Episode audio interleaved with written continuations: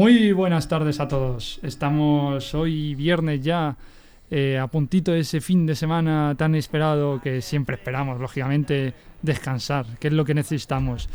Eh, y bueno, ya son las 2 de la tarde, ya a puntito de comer y como no, estamos aquí en Pasión Deportiva. Y hoy, en el día de hoy, he traído a un invitado para poder hablar de otros temas que normalmente no hablamos porque son vecinos, no, no les queremos tanto y alguna vez tenemos que hablar de ellos y es del Getafe, sí. Tenemos aquí a un forofo aficionado y a un escritor del Getafe.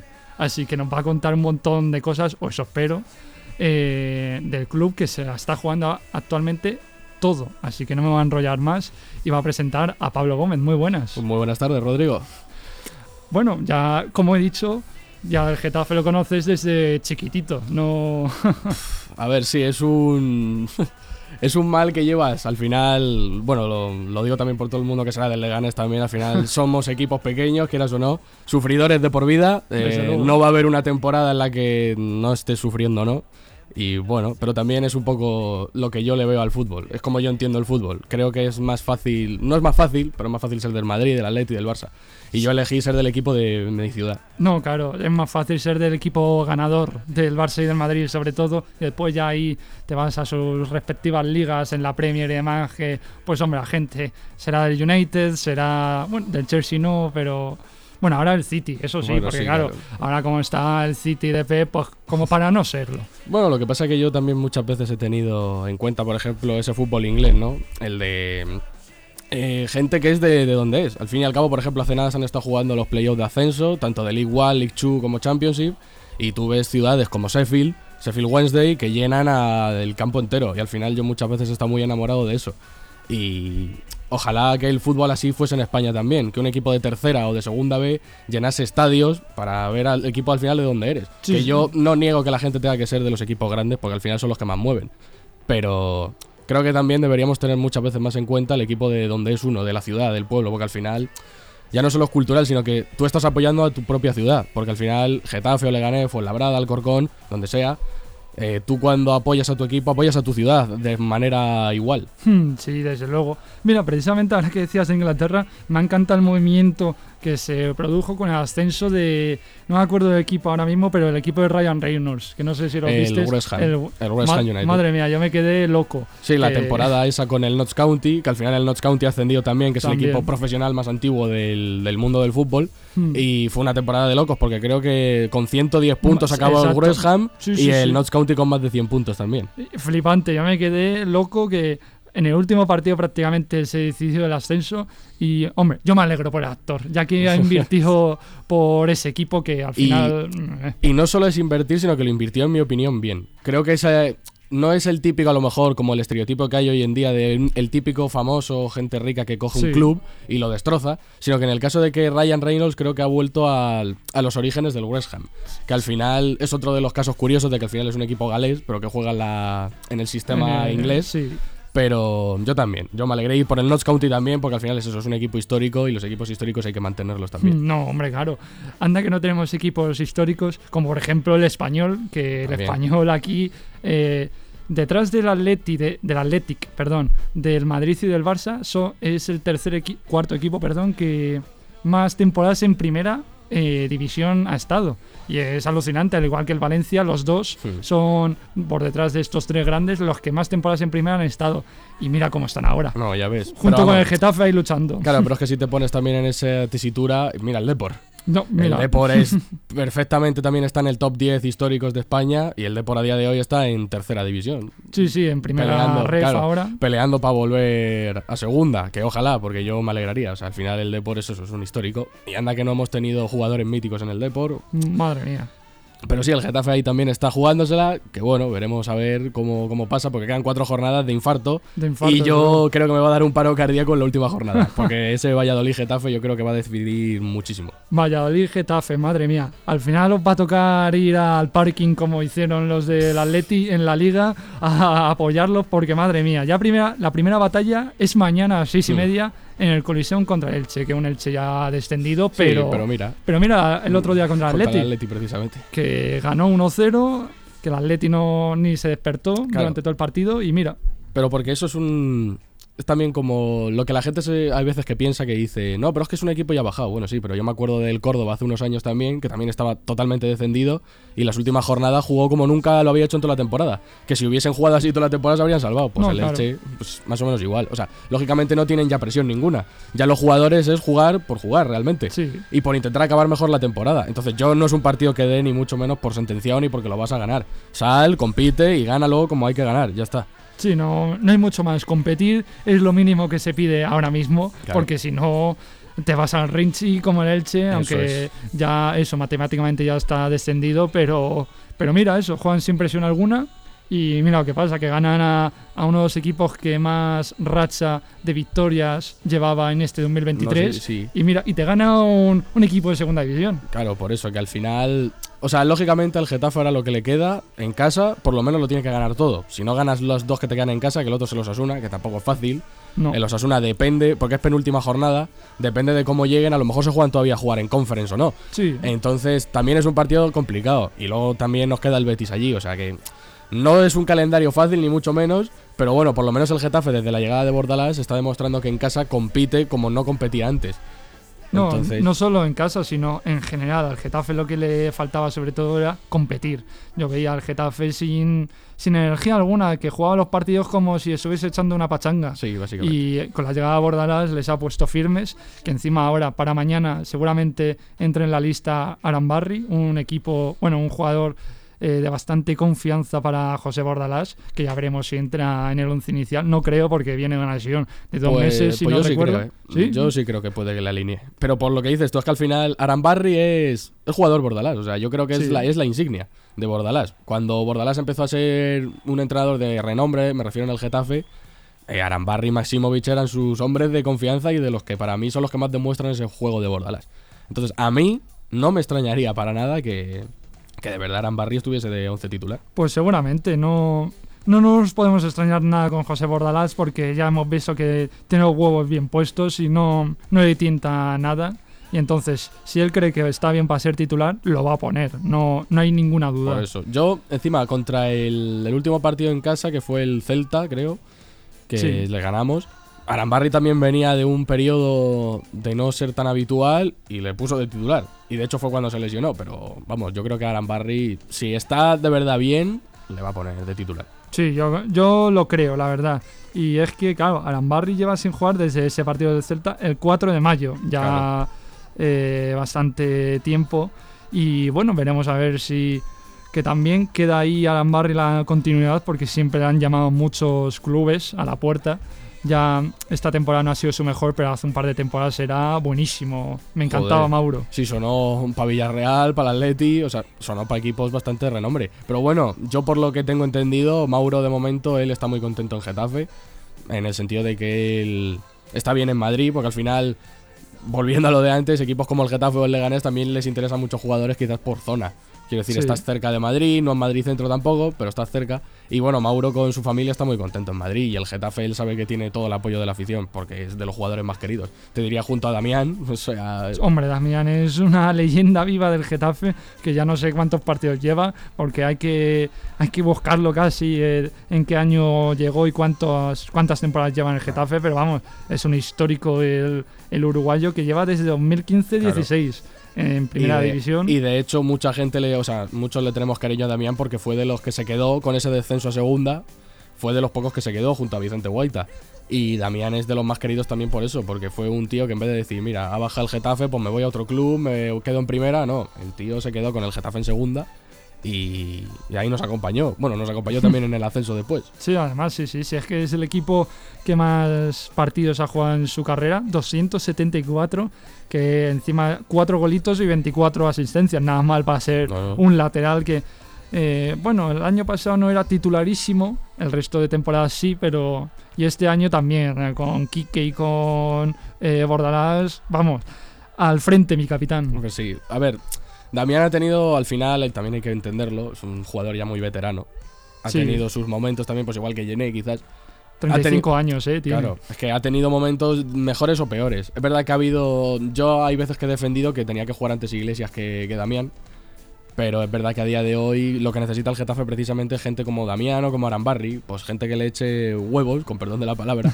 no, no, es así, es así. Pero que le eche en cara, porque es que al final cuando tú te estás jugando el descenso, ya ni siquiera es que seas mejor o peor equipo, es echarle ganas y que entren las que puedan. Lo bueno también es que, por ejemplo, recuperamos a Unal, que el otro día en el Bernabéu quizás nos hizo mucha falta, porque Mayoral para mí es un delantero que necesita estar acompañado. ha dado, yo para mí ya me ha demostrado Mayoral que es un jugador que necesita estar de alguien.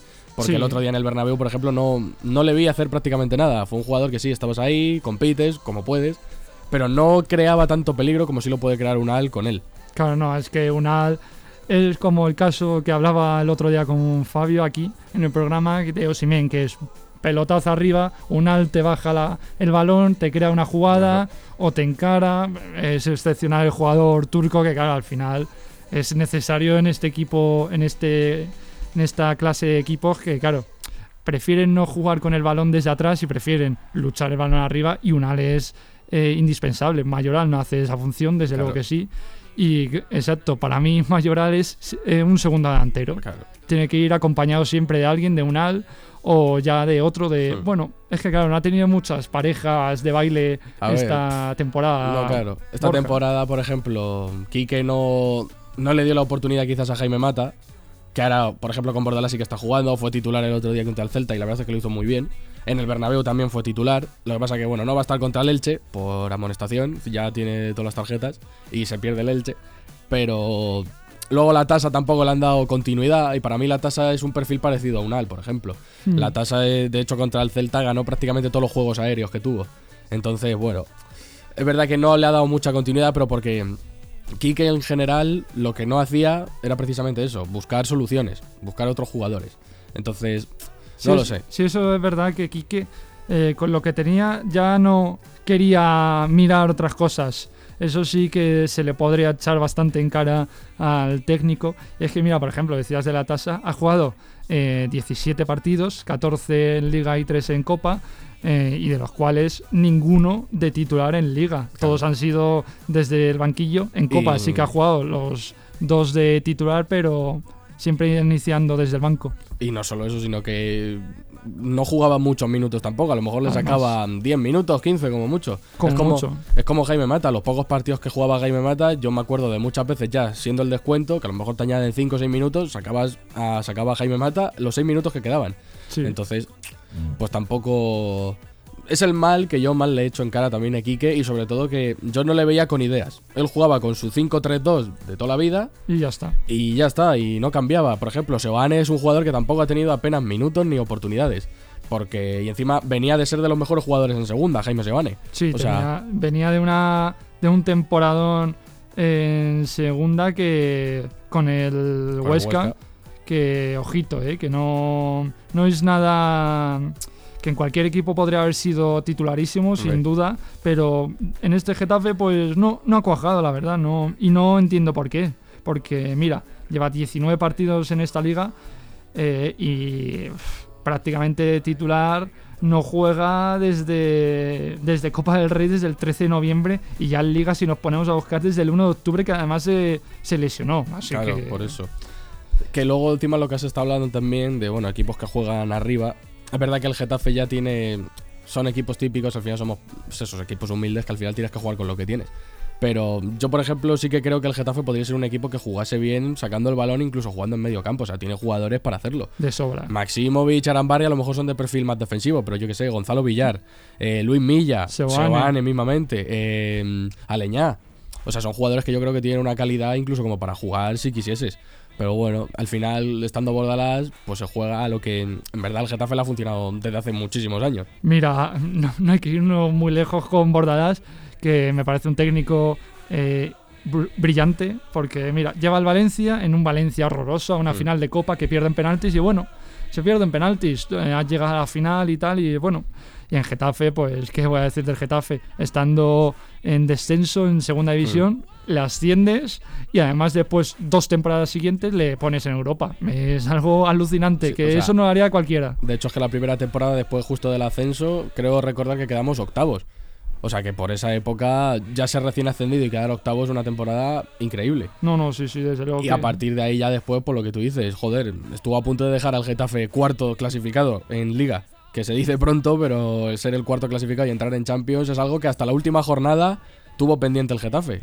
Pinchamos contra el Villarreal en casa porque empatamos y el Valencia ganó su partido y al final fue el Valencia Champions, pero que estuvo a punto de dejar al Getafe en la mejor posición en su historia en la liga, que es cuarto. Claro, mira, en la primera temporada, en primera después de ascender, octavos con 55 puntos. Y el Claro. Sevilla que marcaba eh, la Europa League 58. Y después, ese año que dices tú, 59 el Getafe porque empató. Claro. Y el Valencia ganó 61 y entró en Champions el Valencia. Así que el Getafe eh, ha estado a puntito de Champions, que No, poco se dice. O sea que yo es verdad que, a ver, al final eres su aficionado y a mí me habría encantado, lógicamente, ver al Getafe en Champions. Pero sí que es verdad que yo creo que si hubiésemos ido a Champions lo habríamos tenido muy complicado. O sea, el Getafe competía muy bien, pero no creo que nos hubiese dado ni para fase de grupos. Quizás a lo mejor podía haber quedado tercero y bajar a Europa League, quizás. Igual. Pero porque, por ejemplo, luego el año que al final ese fuimos a Europa League, tuvimos un grupo más o menos asequible. Asequible, porque sí. eran Basilea, Krasnodar y Transospor. Sí. O sea, que son equipos que tú puedes decir, joder, lo puede pasar fácil. Pero mira, el Getafe perdió los dos partidos contra el Basilea. Tanto allí como aquí en casa los perdimos los dos. Al Krasnodar sí que le ganamos y al Transospor también, pero me refiero que yo creo que el Getafe en el Champions pues habría sido bonito al final de eso. Yo soy Hombre, aficionado. A mí me habría encantado ver un partido de Champions en el Coliseum, no te voy a mentir. Pero creo que no se nos habría dado tan bien como si que se dio la Europa League. Que luego fue una pena también porque eliminamos al Ajax, que no fue fácil. No fue fácil, desde luego. Tuvimos mala suerte en los dos sorteos porque el Ajax y luego el Inter de Milán, que encima el Inter acabó siendo finalista. Claro, Perdió contra el Sevilla, pero acabó siendo finalista. Entonces, Pero pierdes contra el finalista, que no es que sea aquí, que claro, el Getafe es algo histórico, desde luego, que, que- eso, jugar Europa League, que ganes contra el Ajax y después pierdes contra el finalista, pues bueno, ¿qué se le, puede- qué se le va a hacer? Es que no. Y es el Inter, un grande No, de sí, Italia, claro. que mira, dentro de unos días va a jugar la, la final de la Champions. Es que ha, pasa- ha pasado de jugar el Getafe contra el, In- Hmm. contra el finalista de esta Champions. Es que es algo alucinante. Que además, si nos ponemos a comparar jugadores, seguramente más de la mitad de, de los jugadores del Inter estén este año jugando la final de la Champions. probablemente. Luego encima, esto ya lo digo yo más, que es verdad que yo soy aficionado más joven del Getafe. Al final, pues bueno, yo no he vivido tantas cosas con el Getafe como se ha vivido otra gente. Pero yo tenía antes mucho la ilusión de decir, joder, es que vete tú a saber si yo vuelvo a ver al Getafe jugar en Europa como hicimos aquella vez contra el Bayern de Múnich, por ejemplo. Yo es una cosa que todos los años pues tenía ahí pendiente de decir, joder, eso. ¿Volveremos a jugar en Europa League o no? Tal.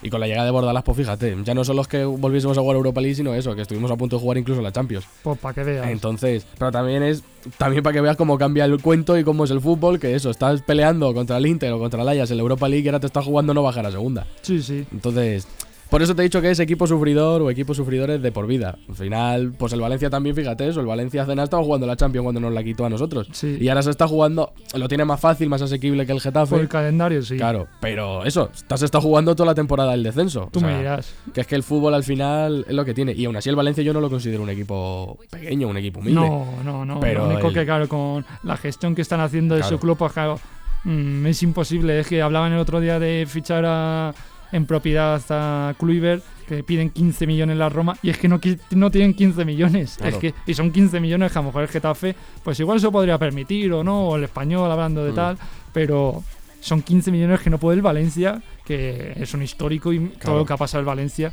es increíble, desde luego. Claro, por eso te digo que es que el fútbol cambia mucho de un día para otro. Y yo soy mucho del carpe diem. yo vive el momento que esté tu equipo bien y ya está. Pero porque, por ejemplo, el Rayo ahora mismo está también muy bien. Pero es que el Rayo y sí lo mismo. El Rayo es un equipo también más o menos modesto. Entonces, yo les diría, por ejemplo, a un aficionado del Rayo, vive ahora, disfrútalo ahora, que está bien, que quién te dice a ti que a lo mejor eso, la temporada que viene o dentro de dos, pues te estás jugando otras cosas. Pues sí, no, desde luego, porque además dicen que Iraola puede ser sustituto de Quique Setién en el Villarreal. Mm. Eh, además, también se lo podrían llevar a, a Catena. No, Catena los Asuna, Mm. decían también. Y alguno por ahí que, bueno, y se ha renovado hasta 2028, pero claro, tiene a Álvaro García ahí, a Raúl de Tomás, que aunque no está siendo su mejor temporada, pues es Raúl de Tomás. Sí, eso es. Eh, Camello, que bueno, vuelve al Atleti, pero de momento tampoco está haciendo mala temporada en el Mm. Rayo, siendo titular también indiscutible prácticamente. Oscar Trejo, que no, que bueno, no está siendo su mejor temporada, la temporada pasada fue mucho Sí, mejor sin duda, Pero claro, es que ya la base del rayo es imprescindible y ya veremos a ver cuando se le quite una de esas piezas, Claro. una o varias, a ver cómo reacciona. De hecho, los Asuna que lo has mencionado también es otro ejemplo. También, claro, de esto que te digo de disfruta ahora que está muy bien porque los Asuna, joder, esta temporada increíble. Tú me dirás. Ya no solo la final de Cham Uy, de Champions. La final de Copa del Rey, sino que, joder, lo que te digo, que es que los Asuna todavía tiene pendiente poder ir a Conference League. Sí, O sí, es que... no, no lo tiene no lo tiene muy lejos, ¿eh? Los Asuna. Es que eh, ahora mismo marca la conference en el Girona con 48 puntos y el Osasuna tiene 47. Claro, por eso. Y el calendario de los Osasuna tampoco. Bueno, a ver, tiene al Atlético de Madrid en el Metropolitano que lo visita el domingo. Eh, contra el Athletic en casa, contra el Getafe. Claro. Y contra el, Giro- el Girona, el último partido en casa. En, No, sí, vamos, las finales de los Asuna son el Athletic y el Girona. sí, sí, O sea, luego. si gana esos dos partidos se puede meter en conference. Por eso te digo que al final el partido de Getafe Osasuna es complicado porque va a haber, o sea, van a ser cosas muy diferentes. Uno se va a jugar pues el intentar estar en Europa la temporada que viene y otro se va a jugar pues el no bajar a, a segunda división. Ahí ya va a depender de las ganas de cada uno. Tú o sea, Yo, si fuese jugador, yo. Es verdad que a lo mejor. Joder, o sea, jugar en Europa siempre te va a, a motivar. Hmm. Que es verdad que en la Conference, que mucha gente critica porque es una competición menor de Europa. Pero coño, que al final es que es Europa. Sí, Y el que gana la Conference es que luego aspira, por ejemplo, a irte a Europa League, o sea, vas directo. vas directo. y el sí. Osasuna al final es un equipo que, joder, que ya solo competir en Europa ya es una victoria. No, joder, y tanto. Es que a los Asuna, claro, ya tenemos que hablar de muchos años atrás, de cuando estuvo ahí En Europa. en Europa. Claro, yo, yo no me acuerdo ni la temporada, fíjate. Entonces, Y, no lo- y creo que no lo hicieron tan mal, o sea, yo hace mucho que no lo miro, pero creo que no lo hicieron mal. No sé si llegaron también a unos cuartos o por ahí en Europa League, pero Pues- lo hicieron bastante bien. pues no lo sé, desde luego. Eh, mira, el debut en el 85-86 en Europa, el Osasuna. Ya algo más reciente, no, no sé cuándo, la verdad, pero uf, desde luego que el Osasuna. Bueno, mira, aquí en mayo de 2007 contra el Sevilla en Europa League, el último partido que, que disputó en semifinales. Claro, ¿ves? O sea, fíjate. Sí, sí, que se tuvo que cargar al, al Leverkusen y al Rangers y bueno, al Girondins de Bordeaux. Así que nada mal para el equipo de Pamplona que en ese momento lo entrenaba el Cuco Ciganda. Muy mítico el Cuco Cigalda, pero es lo que te iba a decir ahora. De hecho, el Osasuna es típico equipo que tú dices, joder, mola. Mola verlo en, en Europa. Sería el típico equipo que yo diría, joder, me gustaría ver a los Osasuna en Europa. A mí me gustaría. Porque encima es un equipo que yo creo que a media España le ha, le ha llegado a enamorar un poco los La Osasuna. grada, sí. Porque luego encima la afición de los Asuna yo creo que es de las pocas que hay así como son en España. De hecho, los Asuna tienen el, el Sadar, tienen ahí la grada de La- aficionados, sí. que es de estas que, claro, como aquí en España no se permite no tener asientos, porque no es legal, allí lo que hacen, y me gustó mucho esa idea de los asientos reclinables. El que Mm. quiere lo ve de pie, porque guardas el asiento y lo ves de pie si quieres. Que te quieres sentar en el descanso o lo que sea, sacas el asiento y te sientas. Y listo, sí. Y eso es de hecho es muy típico de fútbol inglés, porque en el fútbol británico muy raro, bueno, a ver, los equipos grandes lógicamente pues ya es otra cosa, pero equipos más modestos, muy raro es que en una de sus gradas no haya asientos. O sea, Sí. porque son así, el fútbol inglés es de verse de pie. Normalmente se ve de pie, sí, sí. O sea, hay que ver los partidos. Ahora ya se va perdiendo algo Claro, más tra- la tradición esa, por, viéndolo en la Premier, pero ya si nos fijamos en otras ligas más menores, eh, en Inglaterra sí que se ve es- y se palpa. No, vamos, yo te digo, te vas tú eso a League 2, League 1, que sería pues aquí una tercera, una cuarta división, y allí lo más normal es eso, que en campos muy tradicionales, al final pues eso, son campos de más de 100 años, muchos, Tú miras. eh, tienen eso, gradas que no, no se ven sentadas. O sea, es que no te puedes sentar. Pero Sí. porque allí es eso, es la tradición y. Bueno, yo ya habrás visto, pues sí, soy un poco enamorado del fútbol inglés. A mí me. sí, sí, se nota, se nota. Al final son los, son los que nos dieron esto. o Desde sea, si tú estás ahora, si yo soy un forofo del fútbol es porque hace muchos años, pues alguien decidió darle patadas a un balón. Sí. Entonces, y bueno, los primeros que creas en los clubes profesionales también, como es el Sheffield FC, que es el equipo más antiguo del mundo, ya no profesional, porque profesional eso, el Notts County, Hmm. pero no sé, yo a mí me flipa eso el fútbol inglés y de, muy probablemente no es que sea del Getafe por eso, pero a mí me gusta el fútbol humilde muy probablemente por todo lo que he vivido del fútbol británico. Pues fíjate, yo mira, tengo una anécdota que me contaron hace poco ahora mismo de, de allí de Inglaterra, ¿no? Inglaterra y de aquí de España. Y es que, em, lo, eh, bueno, uno, algunos fundadores o del marketing o demás del Athletic Club de Bilbao eh, fue allí a, A Southampton. a Southampton y a Chelsea, por ahí Mm. y tal.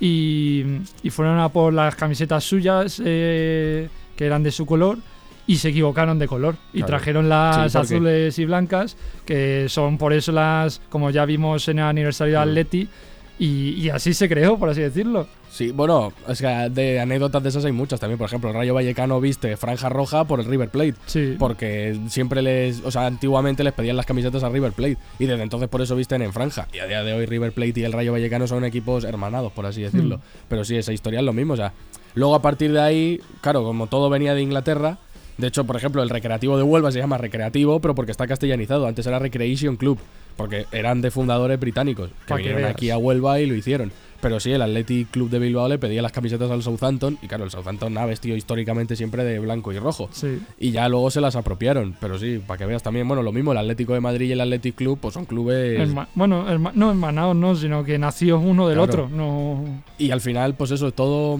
como muy. Bueno, luego aquí, por ejemplo, en Getafe, el, se viste de azul, se dice, se cuenta, eh, que se vestía así por la gente que eran obreros de Getafe, que iban con el típico mono azul. Entonces el Getafe pues dijo, bueno, pues ya que tenemos esto, pues somos ciudad obrera por lo general, pues venga, vamos a Pues ahora. implantarlo. Y desde entonces eso, el Getafe siempre ha vestido del mismo color, no ha tenido tampoco mucho cambio. O sea, es verdad que el Getafe es un club más o menos joven, Sí. tuvo sus refundaciones y tal. El fútbol a lo mejor en Getafe llega en los años. Bueno, no sé, ahí ya me tendría que poner otra vez a estudiar. Pero, o sea, al principio sí que estaba el Getafe Deportivo y luego se acabó refundando en lo que es a día de hoy el Getafe Club de Fútbol. El Getafe como tal, podríamos decir que hay fútbol en Getafe desde 1946, con ese Getafe Deportivo. De hecho, en el Coliseum, si tú ves una de las gradas, lo pone literalmente la fecha de 1946. Para que veas. No, no, sí, sí, el Getafe. Es lo bueno así también de España, que claro, equipos como el Getafe, Valencia, Athletic y tal, son históricos por todos los años que han pasado. eh, porque es lo que tú dices, el Getafe, pues, hombre, profesionalmente y tal, pues ya la fecha en el 42. O sea, o en el más cua- adelante. En el 40 y no lo sé eso ya. Pero por ejemplo, a ver, yo al Getafe, soy muy del Getafe, pero yo no consideraría, o sea, el Getafe sí no es un histórico tampoco. Tiene muchas temporadas en primera y es verdad que es un club que con el poco tiempo que lleva en primera, porque recordemos que es que el Getafe ascendió por primera vez a primera división en 2004. Para que veas. Que quien dice ayer, pero Sí, sí. fíjate que es eso, ascendiendo en 2004, ya solo tres temporadas después, en 2007, te plantas en Europa League jugando contra el Bayern, a punto de eliminar al Bayern y juegas la final de Copa del Rey dos seguidas, contra el Sevilla y el Valencia. Una pena que pierden las dos, pero quiero decir, el Getafe no es un equipo tampoco que digas así histórico, o sea, en tabla histórica de la liga, no sé si entra en el top 20, está cerca del top 20 Sí, eso histórico. seguro. Pero eso, no, yo consideraría que el Getafe es un equipo mediano, pero porque por lo poco que lleva en el fútbol en primera división de España, ha logrado muchas cosas. O sea, eso, ya se ha metido en Europa League, se ha metido hasta tres veces. Una vez que, bueno, solo fue fase previa y nos eliminaron, pero dos veces.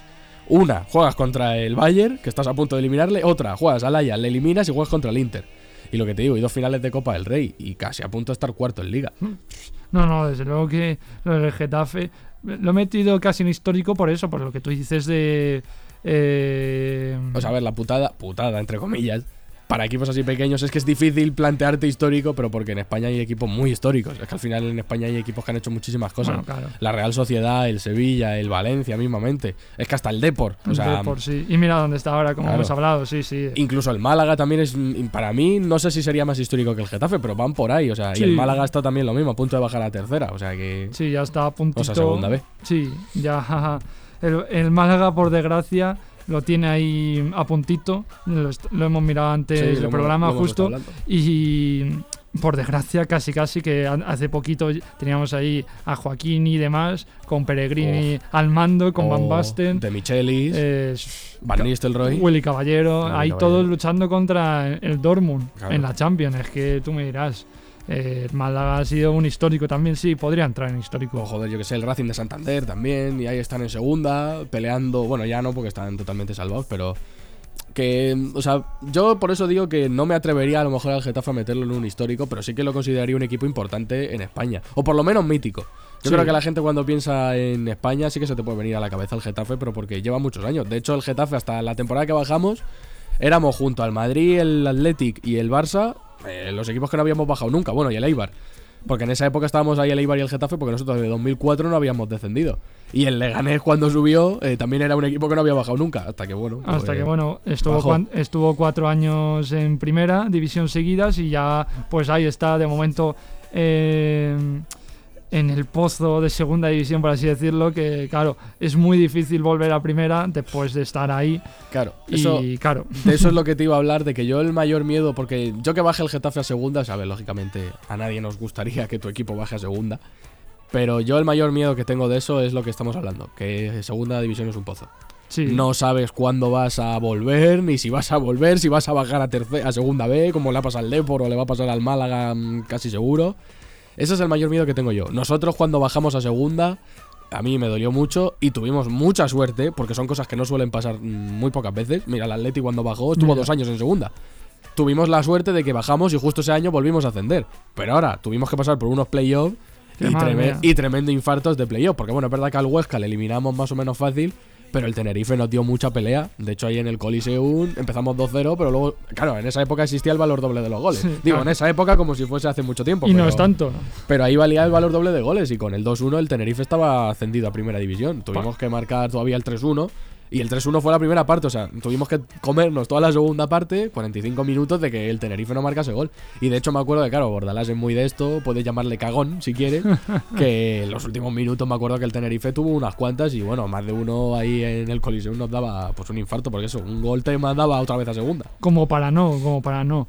Ya eso, mañana ya contra el Elche, que es vital ganar, más que nada por tus adversarios, porque claro, el calendario no lo tienen tan... Bueno, es que claro, son todos dependiendo de cómo lo quieras ver, complicados o no, pero tienen que ganar sí o sí el Getafe. sí. Entre, por desgracia no depende de sí mismo. Bueno, sí, Bueno, con Sí el porque, la ulti- mm, sí, porque la última es contra el Valladolid. Lo que pasa que, claro, es muy complicado porque el Getafe tendría que ganar todo hasta el Valladolid. O sea, en el caso de que el Valladolid ganase todos sus partidos hasta la última jornada, si el Getafe lo gana todos hasta la última jornada, sí depende de sí mismo porque juegas contra el Valladolid. Claro, eso sí, pero ahora mismo bajaría. Ahora Bueno, mismo, sí, claro, si ganan sí. todos los partidos en las cuatro jornadas, ahora mismo bajaría. Por eso, depender de sí mismo no depende. Tiene que ganar todos y ya depender de lo que hagan sus rivales para salir de, de esa zona de descenso. Así o que, sea, lo bueno que tiene el Getafe es, bueno, entre comillas, es que eso, la última jornada la juegas contra el Valladolid, que al final es rival directo, y que ahora juegas contra el Elche, que está descendido, pero bueno, que repito que hay que ganar igualmente.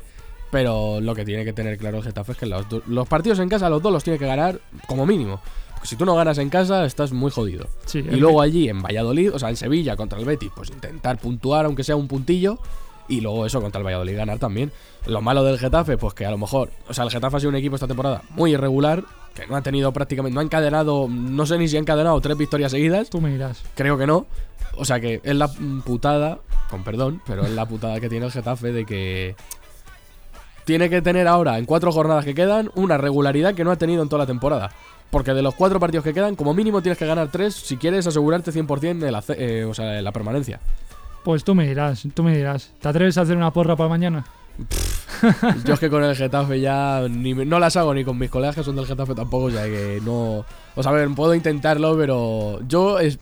El Getafe no es un equipo goleador, entonces yo si queréis echarle al B365 o a lo que sea, eh, yo le echaba a un Getafe a lo mejor que pueda ganar 1-0 o 2-1. Y 2-1 me parece un, así un partido muy loco para ser el Getafe.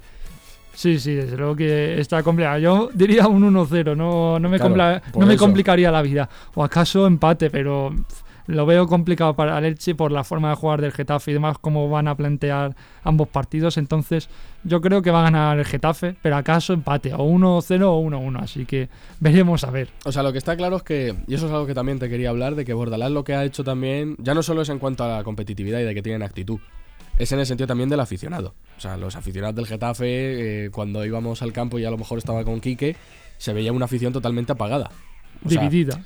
Sí, apagada de que la gente no, no tenía ilusión, no estaba ilusionada. Y sin embargo, ahora sí lo ves, desde que llegó Bordalás, el partido contra el Celta fue un recibimiento increíble. La gente estuvo enchufadísima todo el partido. eh, y es algo que también es muy significativo, porque al final los jugadores también lo sienten. No es lo mismo que tú salgas a jugar al campo y que la gente no anime, esté No, apagada, o que la gente te está animando los 90 minutos. Que al final, bueno, es otra cosa igual, que si el Getafe somos cuatro gatos, bueno, lo que sea. A mí yo ya ahí no me meto, pero que también es algo significativo, rollo. Yo también lo he sentido mucho. Y es que, joder, llegó Bordalás y la gente estaba esperando a la salida del campo a las once y pico de la noche. Estaban en el Coliseo Alfonso Pérez con bengalas esperando a que saliera Bordalás. O sea, para que veas. que Bordalás es prácticamente una religión en Getafe. o sea, No, no, no, sí, sí, eso está más que claro. Ya veremos a ver si da una alegría al Getafe mañana, porque recordar que juega a las seis y media en el Coliseum, que lo podemos ver en Movistar Mm. Plus. Así que veremos a ver qué hace mañana el Getafe. Ya, ya lo veremos y ya lo comentaremos otro día, porque, bueno, ya nos podemos tirar aquí todo el día, pero por desgracia hay un tiempo determinado y por desgracia hay que despedirse de la vida No y despedirse de las cosas. Entonces, pues para mí ha sido un honor tenerte aquí y poder hablar del. Getafe. Y yo igualmente, muchas gracias a vosotros también por tenerme aquí. Y eh, ojalá vuelva yo aquí a hablar de un Getafe en primera división. Ya veremos a ver si ya ha salvado o no. Lo comentaremos más adelante porque ya sabéis que quedan cuatro jornadas, no queda nada. Así que esto es todo por hoy. Eh, espero que os haya gustado el programa y ya sabéis, nos vemos aquí el lunes a las cinco y media, como siempre, Pasión Deportiva. Que tengáis un buen fin de semana. Hasta luego. Hasta luego.